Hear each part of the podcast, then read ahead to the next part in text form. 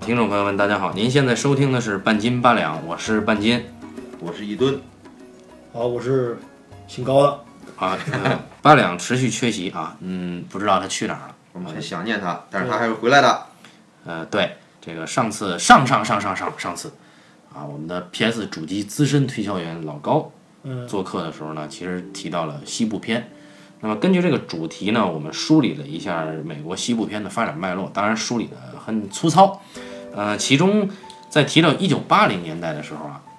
老高和我们都有一个卡顿，就停顿了，就不知道为什么会停顿。当时就想，哎，为什么好像这个一九八零年代没有西部片？为什么呢？啊，然后我们就当时就用其他的插科打诨的方式给糊弄过去了。后来老高回去以后，又仔细想了想，然后想这次算是有备而来，再把它补充上。那么，当然这期的主题呢不是西部片啊，这期我们请到了动作片专家啊，这个一吨先生。那么他们两个呢会给大家主要梳理一下美国银幕的英雄形象善变啊，那是先善还是先变？我们马上就可以知晓啊。首先，请老高来解释一下这个所谓的卡顿。哎，这个是这样，就是 我觉得做这个脱口秀节目的难度很高啊，就是我后来回去仔细听我自己说的那期之后，就发现有很多的讹误啊、错漏啊，包括卡顿啊，包括呃这个疏漏很多。然后呢，也有很多热心的观众给了我们的指正，然后大家说的也都是有道理的。非常感谢啊呃，是对接受的。然后呢，主要的今天这个话题是怎么来的呢？呃，主要是那天就是我们在梳理西部历史的时候，对吧？我梳理到八十年代的时候，我就也就不知道说什么了，对吧？我确实不知道，因为我的视野很窄，我只仅就着西部片的历史往下做了一个梳理，然后就会兼顾不了其他的类型。就西部片没落了之后，它后来又怎么样了呢？它的市场份额被哪些其他的类型给夺走了或者抢走了呢？就美国的英雄，从年轻的时候的孤星牛仔，对吧？就是早期电影当中的孤星牛仔、白人游侠，到这种农场主、牧场主，那他们他们到后来又形成了一个什么样的面貌？就被什么东西取代了？嗯，这个事儿今天的主角还是一吨先生，他是这方面的专家。对对，我再强调一下，一吨先生的研究生毕业论文写的是，呃，该硬的时候就要硬起来啊、论这个叫硬碰硬之，啊，阿诺·施瓦辛谁格更嗯与硬希尔维·史泰龙的男男双修之路啊。对对对呃，对硬者为王。对，那么接下来呢，我们梳理一下嘛，这个美美国啊，因为大家都知道美国是个出硬汉的地方，对啊美国呢是一个阳刚文化非常强盛的地方，它跟我们东方是完全截然不同的两极。就我曾经跟大家就是跟其他人聊过天儿，我觉得就是从以东西方而论，东方到了极东地区，就日本和我国啊，实际上阴文化非常重，对吧？你会看到，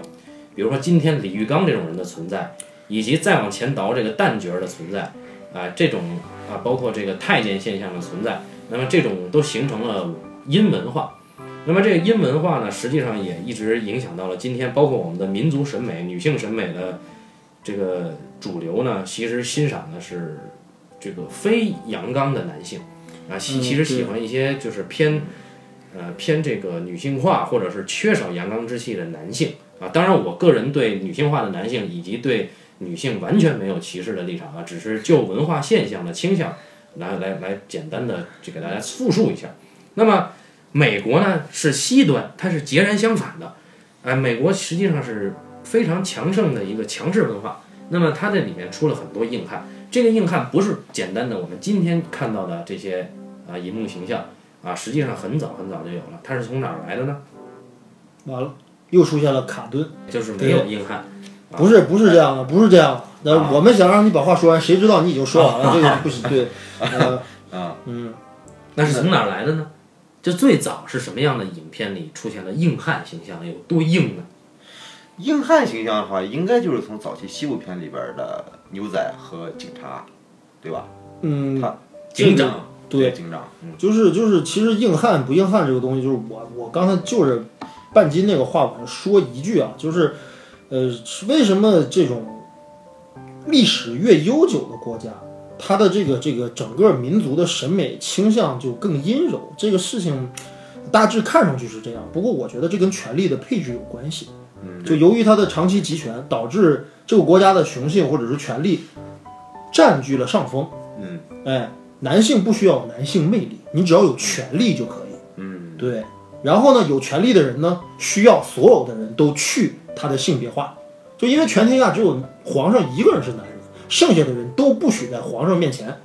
更男人，谁也不许比皇上更男人。说得所以说对，这个，哎，包括日本，对吧？呃，日本倒好好在它起码有一个能够承载男性魅力的一个阶层，就是武士阶层，起码是可以的。呃，我们压根儿就没这阶层，对吧？全天下皇帝老爷子一个人是真男人，一 true man，对吧？剩下的人全都是 for for man，对吧？都是什么 woman。对吧？对吧？然后对，所以说就是我们就没有这个阳刚的这种传统，但是美国立国那么短的时间，马上民族，马上征战的民族，他这个就是本身它就就就够 man 啊。然后呢，就是就是还上次谈西部片的时候吧，我好像还忘说了一个地儿，就是还有人说啊，美国的这个马上文明和这个西部片传统啊，是来自于西欧贵族的骑士精神。嗯，它是一个西欧贵族的骑士精神的一种现代的演变。嗯，就是实际上美国的牛仔警长他们身上具备的那种尊重妇女啊，同情弱者啊，伸张正义啊，对吧？有强烈的尊严和自尊心啊，这东西都是骑士精神的演演变和延续。嗯，但是这只是一种说法，我部分同意，对吧？我觉得这可能就是美式银幕硬汉的最早的形象。就是西部片里的牛仔、正义牛仔以及正义警长。那合着说来说去，今天还是我那期的续集是吧？但是从西部片往后，我们刚才就是老高其实提到了西部片从五零年代后，尤其是从六零年代后啊，应该是开始经历了断档的危机。那这时候出现了通心粉西部片嘛，对吧？ 对，但是很快，因为六零年代其实大家都知道，六零年代整个西方世界是很动荡的哈，呃，价值观极端混乱，所以那个时候的西部片可能它的一味再去宣扬硬汉形象，反而不如去出几个有那种无政府主义魅力的男性形象 那，上次提到过啊几个这样的，更受欢迎。对，那但是呢，当这个西方意识形态统一或者渐趋稳定之后，又出现了什么样的变化呢？这这就个是是我八零年代，对吧？对，那么刚才的时候，其实就说硬汉电影，那么硬汉电影它的核心呢，它其实是就是电影嘛，它它核心它讲一个一个男人如何暴力的去维护一个正义的一个一个事情，对吧？这是电影里边儿，这是电影它其实你电影作为这么一个视觉视觉叙事艺术的话，它很很很很吸引人的一个地方，啊这不是老炮儿吗？是吧？呃，老炮儿是老炮儿，这个我们那期就是曾经分析过老炮儿的这个精神内核，跟美式硬汉它不是一个概念。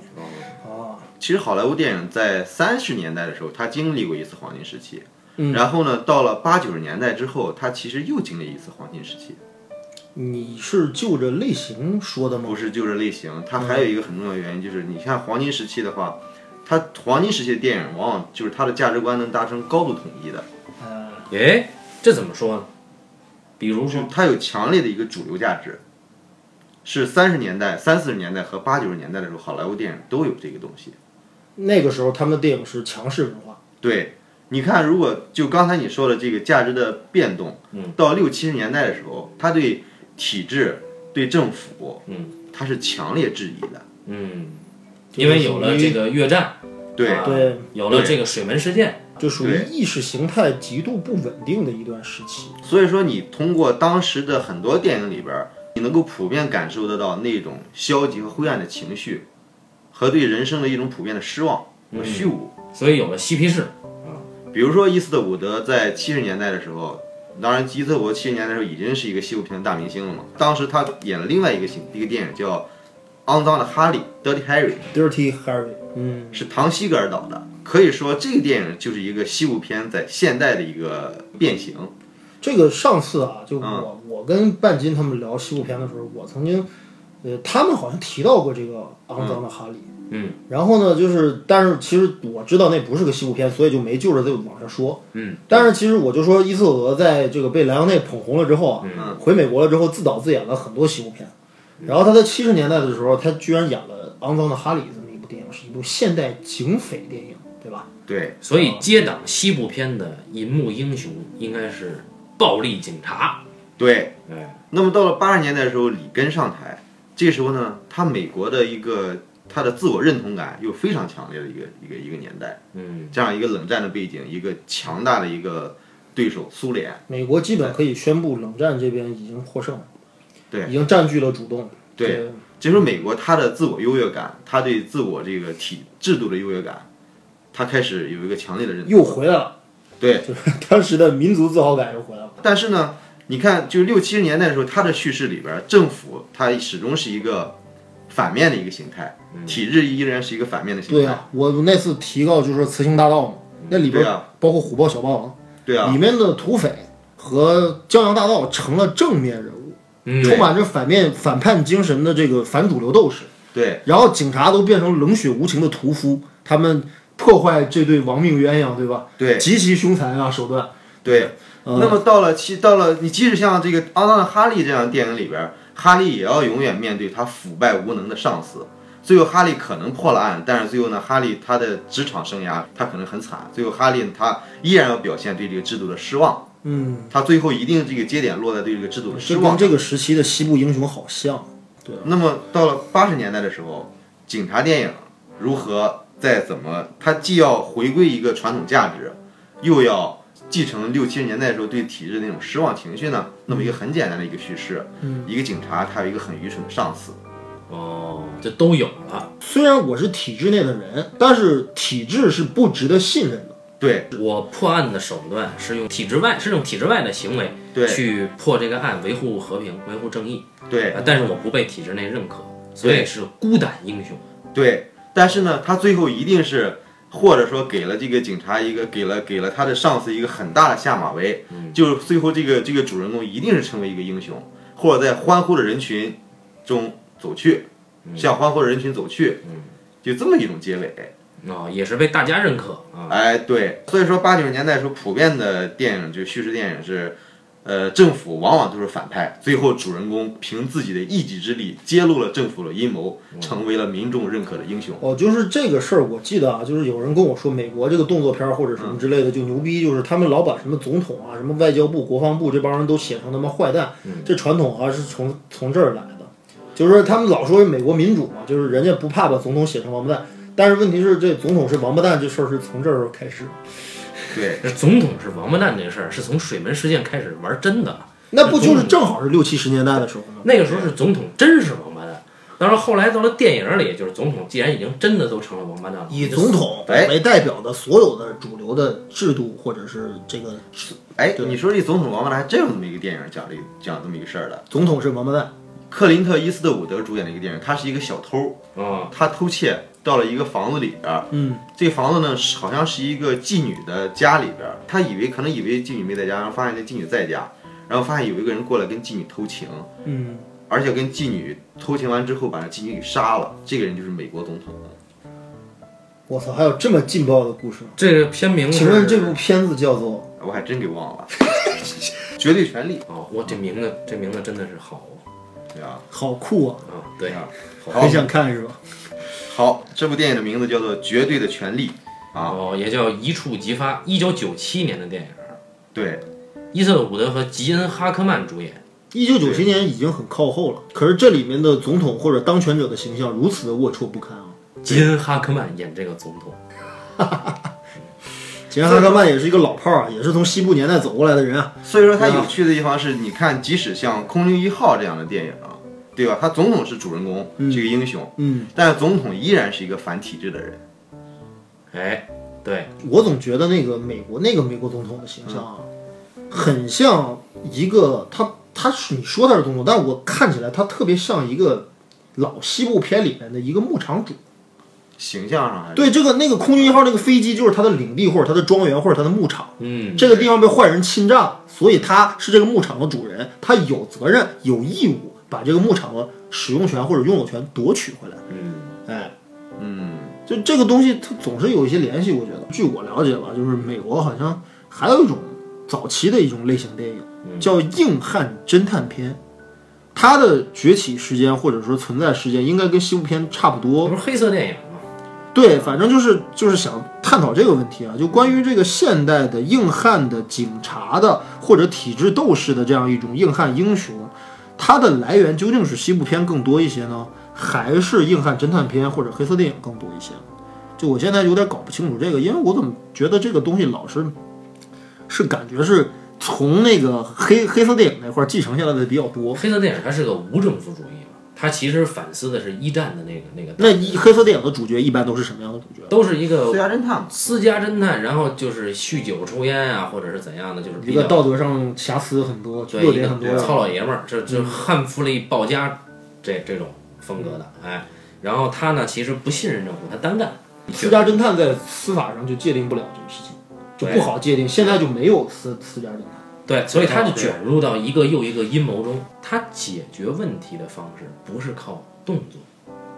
私家侦探他们解决问题的方式是靠自己揭秘、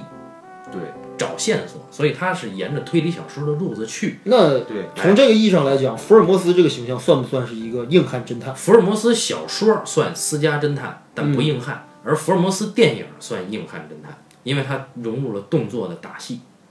呃，这个对啊，好，那么我们再重新看一下西部片当年的，对吧？一个维护正义的主人公，嗯，那么他最后解决问题的方式一定是通过暴力，而展现暴力奇观是这个电影很大的一个，嗯，那是肯定的呀，对吧？对啊，嗯，那尤么其是警察，他可以合法的使用暴力，是吧？对对早年的西部片的主角确实是警长，上次对不提到过这个事儿，对对对，而且重要的是他对暴力奇观的展现一定是这个电影巨大的看点。嗯，而也是一直到目前为止，就所有主流电影大规模投资的一个电影，它在视觉上是一个暴力性的视觉奇观，嗯，它在叙事上是讲一个英雄如何维护正义，而另一方面，他维护的正义，他一定是在最广大的群众那里有是有有有着这个共同的价值观基础的，也就是普世价值。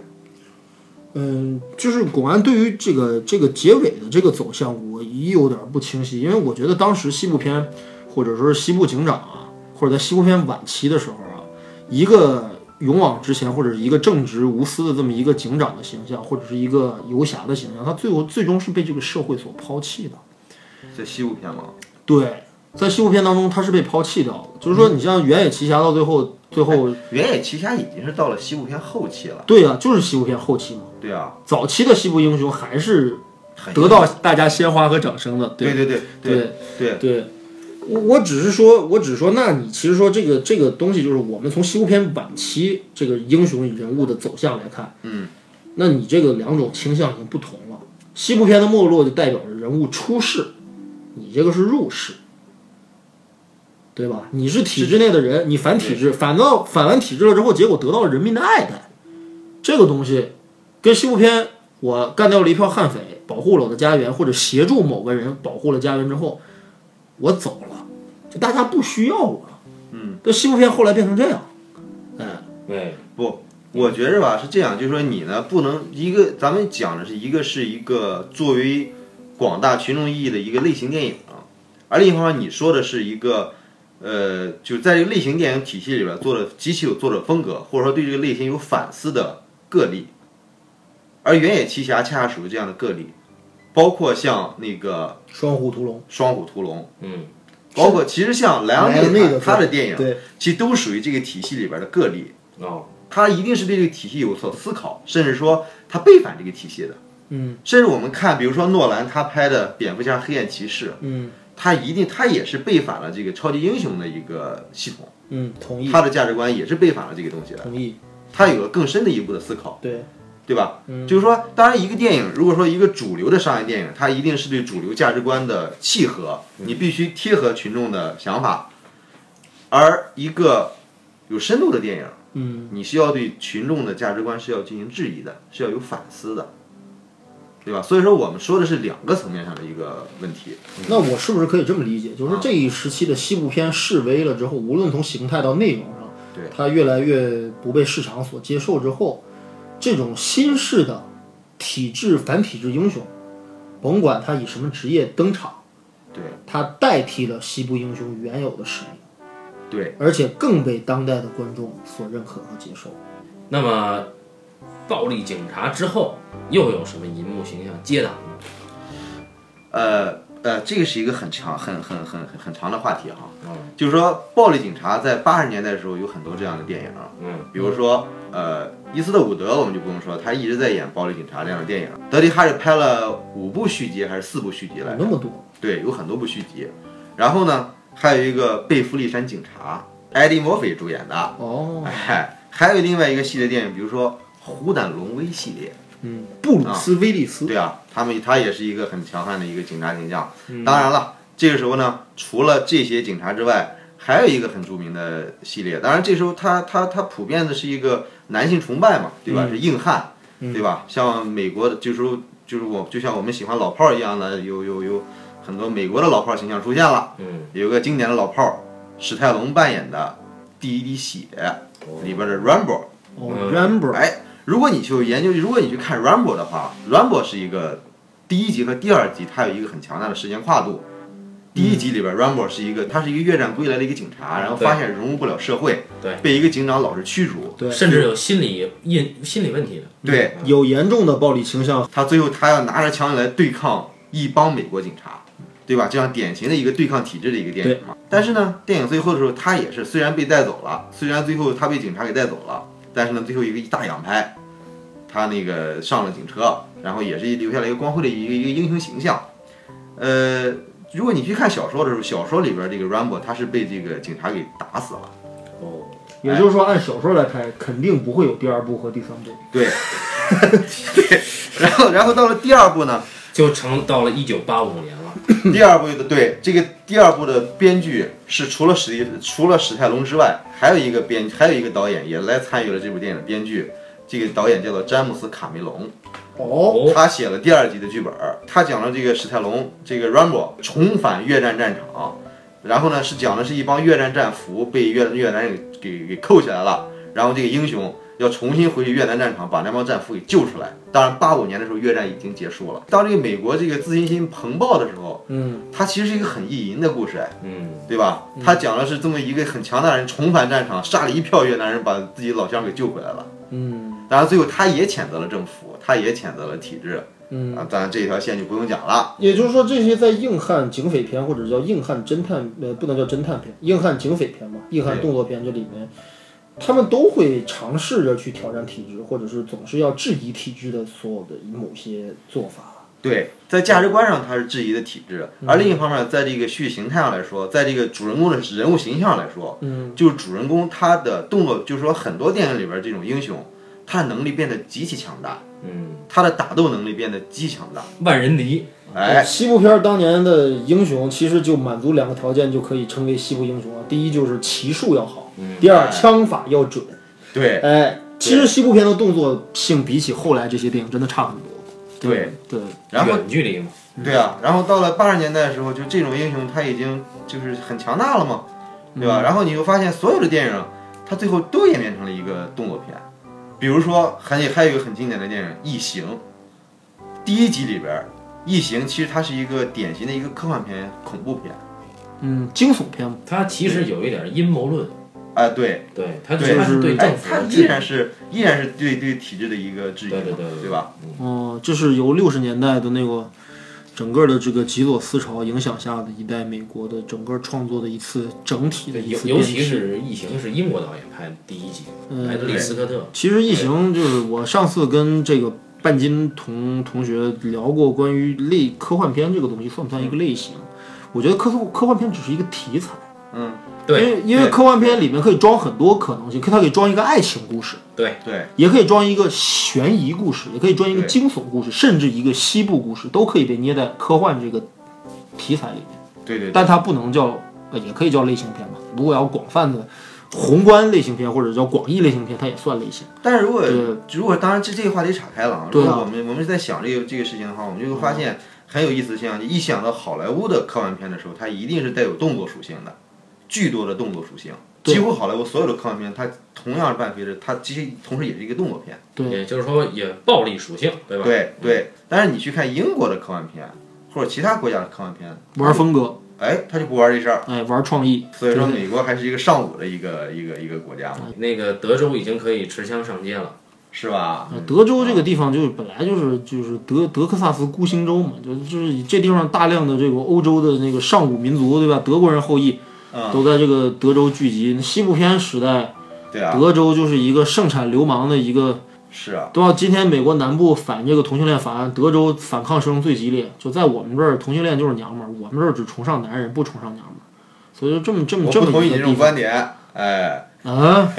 不是，我只是说一个客观现象，可能表达的糙了一点，但是话糙理不糙。所以达拉嗯斯买家俱乐部是非常巧妙的选了德州嘛，嗯，在达拉斯所以它在文化上有特别高的意义啊嗯啊，它是在被在奥斯卡上那么被认可，是对吧？啊，我呃刚才那个那个那个岔开了哈，就是说再回到就是《异形一》的时候，它是一个科幻电影，它讲冒险的，它依然是一个反思体制的。嗯，那么到了二的时候，嗯，它居然也变成一个动作片了，又是卡梅隆，又是卡梅隆，对，而且卡梅隆几乎讲了一个跟《第一滴血》一样的故事。而且换成了一个长得非常像史泰龙的女人，嗯，哎哎，第一集里边这个这个女人还不是像史泰龙呢，第一集里边这个女人还是一个很弱小的一个形象，所以有我点旅行社 s h a g n y 对 Weaver，对吧，嗯，然后到了第二第二集里边，她就无比强悍，开始秀出肱二头肌，哎对，然后呢，噔噔噔噔，最后冲入一个人冲入异形的老血啊，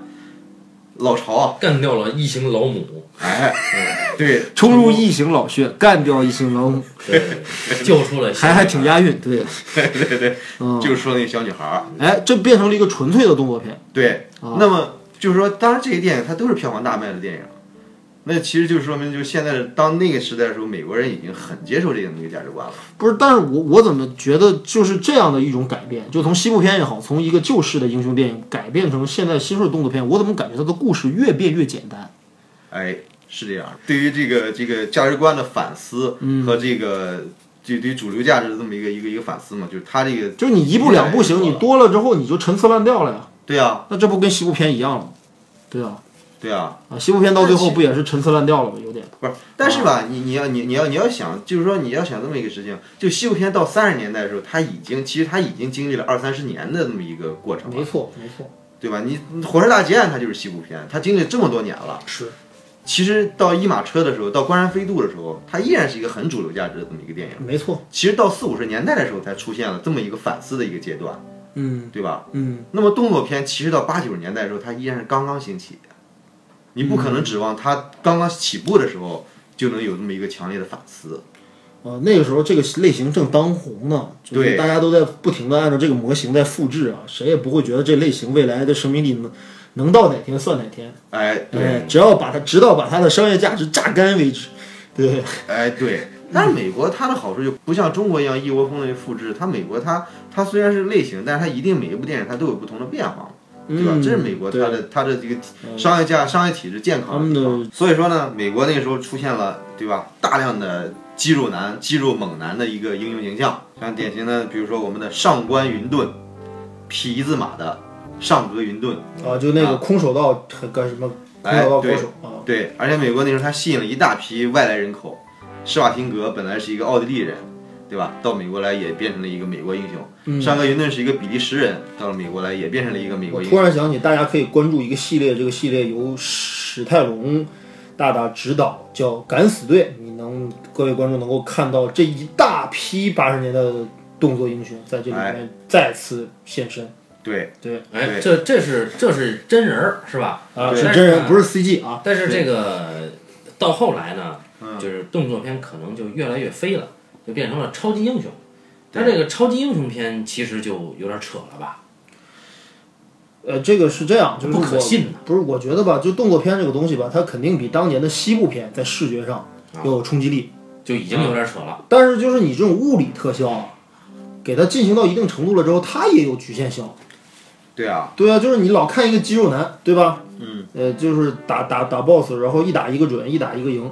也容易陷入强烈的审美疲劳和也就是嗯消那费疲劳。个骨断金蛇挂点彩，吧？对嗯对吧？像施瓦辛格几乎都不挂彩。我记得施瓦辛格当年主演过一部叫做《独闯龙潭》的动作片，上来的第一个镜头就是他扛着一一截儿刚锯下来的大树，对对对那个画面给我的震撼力十分之强。小的时候看录像带看的，什么至今挥之不去。我觉得世界上居然有如此强壮的男人，我操！哎，那个那个是一个经典形象，所以说嗯对啊那个形象就是魂斗罗。哎，一个是《独闯龙潭》里边的施施瓦辛格和《第一滴血》里边的史泰龙，哦，就就是魂魂斗斗罗罗的游。戏的原型，哦对激情两兄弟，对对对红蓝一身肌对，，红蓝紧身裤，对对对对哦对，哎啊，还有一个这个动作英雄，比如说演过《喋血战舰》的史蒂芬·席格，嗯，就那个梳着小辫儿的那个，扎着小辫子，然后呢，在一史个蒂厨芬·席师，格，哦嗯，我老把他和上过运动弄混，他俩是不对是他长得俩有是一点个像？平辈的。都是方哦脸，对，呃，他俩长得不太像，呃，史蒂芬·西哥有东方血统、蒙古血统，然后呢，史蒂芬·西哥呢更传奇的是，他在九七年还是九八年来着，被认证为活佛，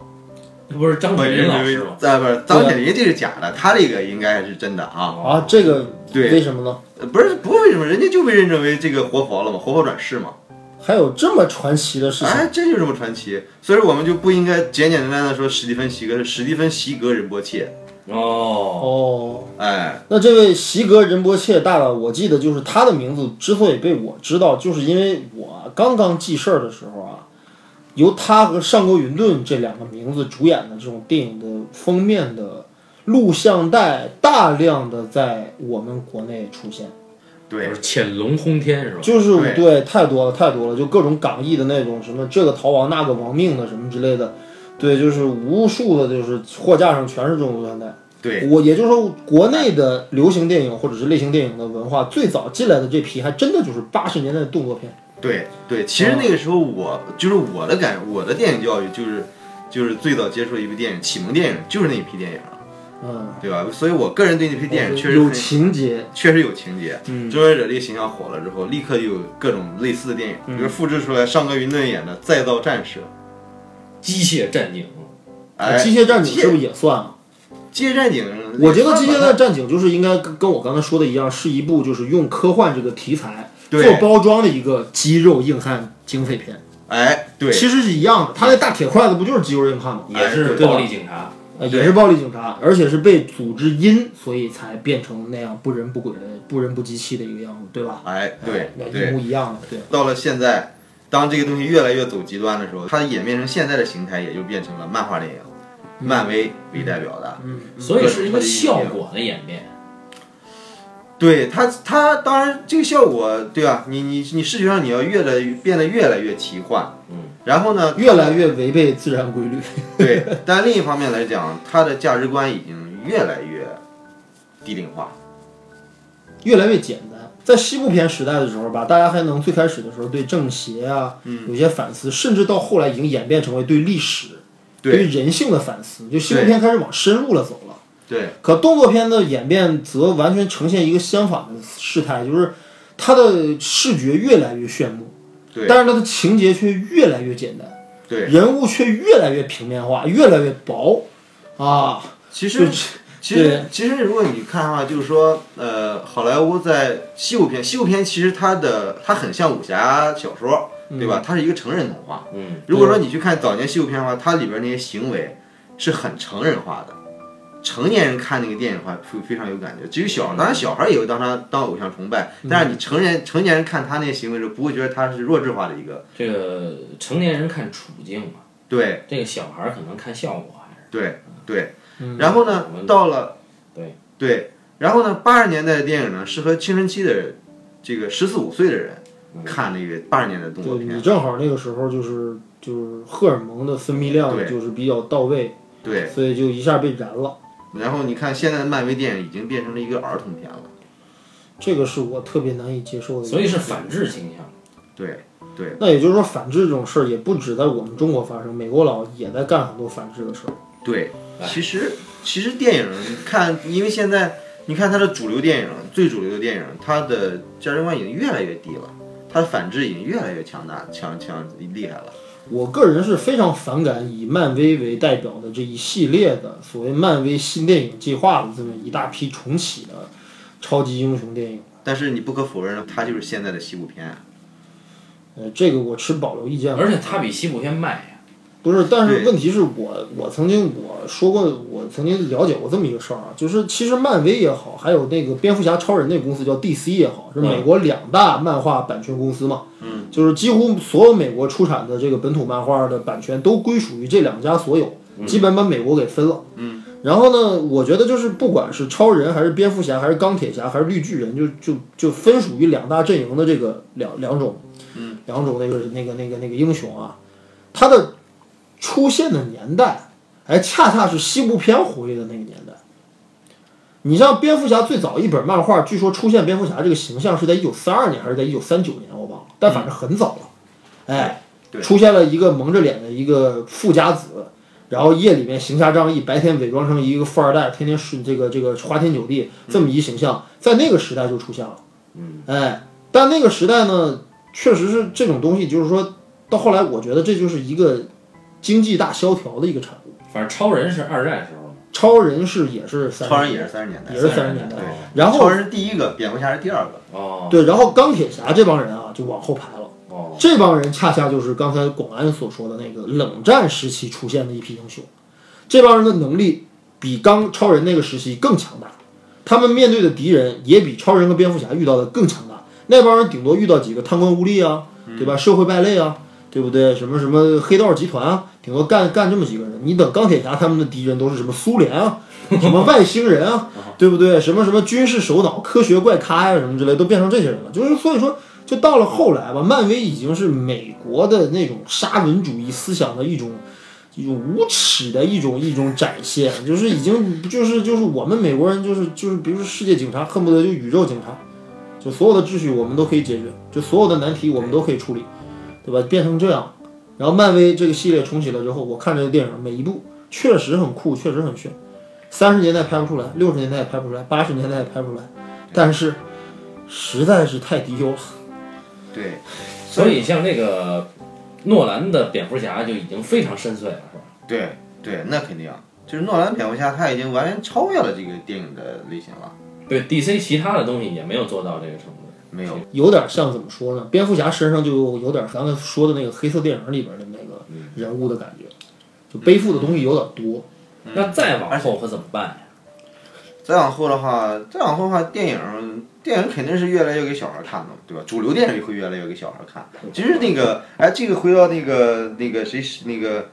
呃，斯那个那个那个斯皮尔伯格他预言的电影的未来的走向，啊，对吧？他觉得电影可能越电影的成本会越来越高，未来电影会越来越就是大银幕的电影会越来越追求特技特技效果、奇观化，奇观化，然后呢，价值观呢会越来越低幼化。嗯，然后呢，就以前的时候我们看的严肃的电影、严肃的剧情类电影，嗯，可能在大荧幕上会逐渐消失，会在美国的电视屏幕上出现，嗯会演变成电视剧形态。所以我们现在看的时候，美国的电视剧、美国的美剧其实是越来越复杂的，嗯它的价值观是非常非常成人化的。还真的是这样。对，所以说你叙事艺术的未来可能是在电视剧，而不是电影。电影已经变成了一个纯粹的奇观展示。哎呀，那我就很为中国着急。你看中国的银幕呢，也确实是不怎么样的效果呢，越来越依靠效果，然后的价值观呢几乎没有，也就是很容易一一捅就破的，或者是比较就是强做价值观的价值观，反正大家都都能认啊。然后除了电影之外呢，这个电视剧呢就呈现了仙侠特征啊，然后家家长里短的特征，然后再到这个网剧呢，就是仙侠的 low 版特征。和这个这个漫画漫画改编的特征，再到这个这个所谓的网络电影呢，那就是纯粹的这种低俗效果特征。那我就不明白，就是我们的视听这个这个这个载体，未来在中国有有有有有什么东西是可以在中国更复杂或者更深邃的？这这个个我事情很很担心的。啊我觉得，我觉得是这样，就是就是，美国就刚才你说的这个问题吧，特别有意思。就我们跟美国正好拧过来发展啊，就美国当年在电影工业极度发达，电影的主题包括制作技术最精良的时代，他们的电视剧的或者是电视的作品是最粗糙、最烂俗、最没有营养、最爆米花式的这种东西。对，结果他现在就是什么呢？反着发展。嗯，电影变得越来越简单，越来越花钱，越来越低龄化，越来越幼稚，价值观越来越越单纯。但是他的电视剧作品却越来越有深度，越来越成规模，甚至很多制作比一些实拍的电影可能还要精致，还要精良。哎，然后我们现在正好呢，还处于人家的第一阶段，就是我们的电影还是目前来讲，应该是在影视类的作品当中，我的电影不管拍成什么样，也比电视剧要强。啊，是对吧是？也比网剧要强，也比网络电影要强。然后我们还在发展，至于能发展到哪一哪一天能把它拧过来，这个就是一个一个一个，我觉得很其实很大的一个事儿。但其实现在我觉得中国电影发展最大的问题就是，就美国的时候，各个时代你一定可以找到一个代表形态，西部片、动作片、超级英雄片。中国现在银幕上它没有一个这么一个代表形态、代表类型，但更武侠关片儿不算吗？当然不算了。就说那现在中国不是不是算不算的问题，就你中国现在银幕上它武侠片，你你一年能看到几部武侠电影啊？我说现状，嗯我说现在的银幕上有没有这么一种形态的电影呢？是没有的。嗯，那么就是说没有的话，就是说有这样一个电影，它的基础除了这些特效，除了一个暴力维护正义的主人公之外，它一个共同的价值观的问题。你如何确立这么一个价值观？主人公他维护正义，最后你这个正义落在何处，是现在很很很很很很很很严重的一个问题。那我们之前聊过我的们现老在炮儿就出现了这个问题，对啊我，们那现在就他的价值观的落落点，对啊，无法落到一个真真正正我们都觉得正确的一个点上。对，你看美国八十年代的时候，它落在一个反抗政府，它它最后依然是落在一个人道主义的价值观上，这个是可以大众为大众所接受的。呃当年西部片也是一样，对啊，那么对你、啊你中国你怎么你怎么落你落在哪儿呢？中国最被大众接受的是迎合屌丝嘛，就是说我极极度意淫，然后我的金钱地位和极情度感低下。情感女人都往我这个男主角身上去引，然后女主角相反，就是金钱地位和男人全往女主角身上引，就是杰克苏和玛丽苏霸屏霸赢，然后这个呃这个广大的观众喜闻乐见，拍手称快，嗯普大喜奔，普大喜对奔，对对嗯对，基本上是这样，大家还是很喜欢这种东西的嘛，对吧？你像各种网络小说，什么天蚕土豆代表的网络小说，然后以及这我都个不知道这些，就是什么舞动乾坤呀、嗯什么这种东西，就是、就是点击以义起的这种、嗯啊，然后像什么花千骨这种东西，就是已经大张旗鼓、大张旗道、大行其道的时候，我们不是看着也挺爽吗？对吧？嗯，所以就是我觉得我们我国的视听载体、视听题材的不是这个视听载体的这种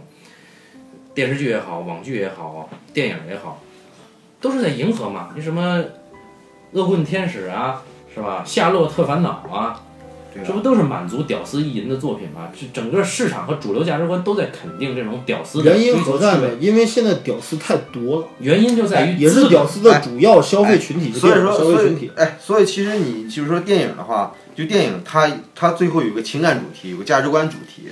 嗯，电影你要完成一个情感上的高潮，嗯，对吧？但是你看现在其实中国目前来说几个还可以的类型片啊，嗯， 《寻龙诀》我觉得还算一个，嗯，呃，《中国合伙人》我觉得也算一个，嗯，那个那个《别人与下别人与下西雅图》肯定也算一个吧，对吧？但是最后的时候，它的高潮点都接在情感上，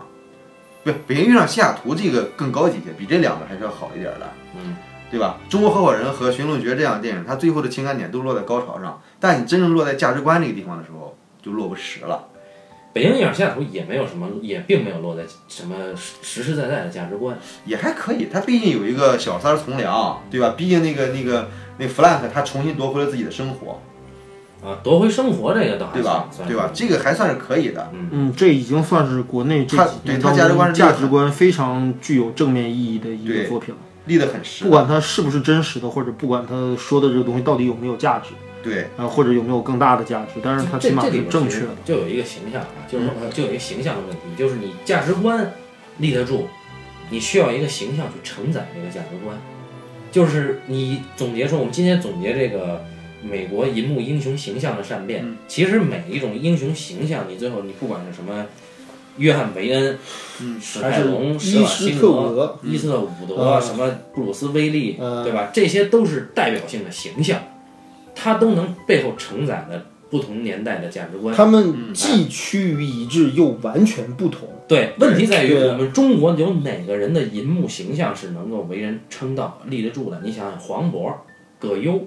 普遍被接受的人物形象，实际上只有这两个人。目前沈腾看来也被接受了，夏洛也被接沈受腾了。还差一点，沈哎腾，呃还其缺实吧有一还个缺东人西其实有一个人是真的是记记立得住，但是他是周星驰，成龙其实是立得住的呀。啊，对，成龙也是立得对住，的，但是现在成龙也没落了。对对，成龙立得住的原因是他跟好莱坞这些动作明星一样，有多少部给他量身定做或者符合他这个这个角色定位的作品在那儿码着呢？对，但是你从大陆资本来看，没有啊。大陆被被对啊大家承认的形象只有葛优和黄渤，你这两个人物形象，他可以代表很多人。对，或者他就是代表的是屌丝、老屌丝、年轻屌丝、中年屌丝，对，然后就是这样。资本，因为电影运作靠资本，资本去迎合观众，对观众追求屌丝，对，对，那么观啊屌众丝追求屌丝逆袭和屌丝一爷。哎，对对对，那么对屌丝这这个核心价值观就成了左右我们市场和所有的视听形态的作品的价值观嘛。其实这个价值可以观这就么是理没解有价值观嘛，啊，对对吧？对对对，虽然说它是一种价值观，但是呢，这个价值观是不值一提的价值观，对，嗯，对，没有说屌丝不好，我们都是屌丝，对吧？没有说屌丝不好，对。是啊，哎对，但是是屌丝意淫作为一种价值观长期存在，这就有问题了。对，但是像电影这种东西，或者说电影视作品这种东西，实际上应该高于生活的。那如果我们生活中是屌丝，然后影视作品还肯定屌丝，这就有问题了。呃哎，就是说他总是意淫就不行啊。就是说我操，我是想做英雄，可是问题是我做不了英雄，所以我就意淫我是英雄。可很多片子连英雄也没做、啊。嗯，他意淫的无非是我能比现在拥有更多的钱，我找一个比现在更漂亮的老婆。问题在于，就是大陆嗯产的这些影片，它不需要银幕英雄。其实是需要的，就是说观众一定急切的需要人物英雄。那就是人物六爷，我不认为他是个哎英雄。呃六爷他六六爷一在定不是角英色雄，定位上是有问题的，但是他是奔着英雄去做的。对，而且观众这么接受他，一定是观众特别需要这样的英雄。对啊，但说来说去，我现在是明白，就是我记得我们在那个就是老炮儿那集里面说过这个事儿，就是我就认为其实六爷就是在北京胡同里边穿着一个那个什么北北京北京拎着一鸟笼子的一个一个游侠对，或者是一个侠客，对，或者一个对，就这个形象的古老和陈旧和没有新意到一定程度了，其实。对，他其实就是就是就是因为这个人物太古老，然后跟现代社会要扯关系的时候出了问题，所以出现了老炮儿这样的所谓英雄电影根本就不够英雄，或者英雄的特别没根没据的一个原因。就是，但是就是你要这么说的话，我又觉得漫威那种东西又我实在是不看好。你甭管是钢铁侠还是绿巨人，你甭管他们每个人有什么能力，嗯，我都觉得他们千人一面，就这个人物没特点、没性格、没没有没有，也挺无聊的其实。能力越大，责任也。但是你要在这个范畴内你去拼的话，你肯定又拼不过人家。就是你也写一钢铁侠之类的英雄，你你跟美国较量一下，你还是较量不过啊，因为人家视效比你好，就就这么现实。对，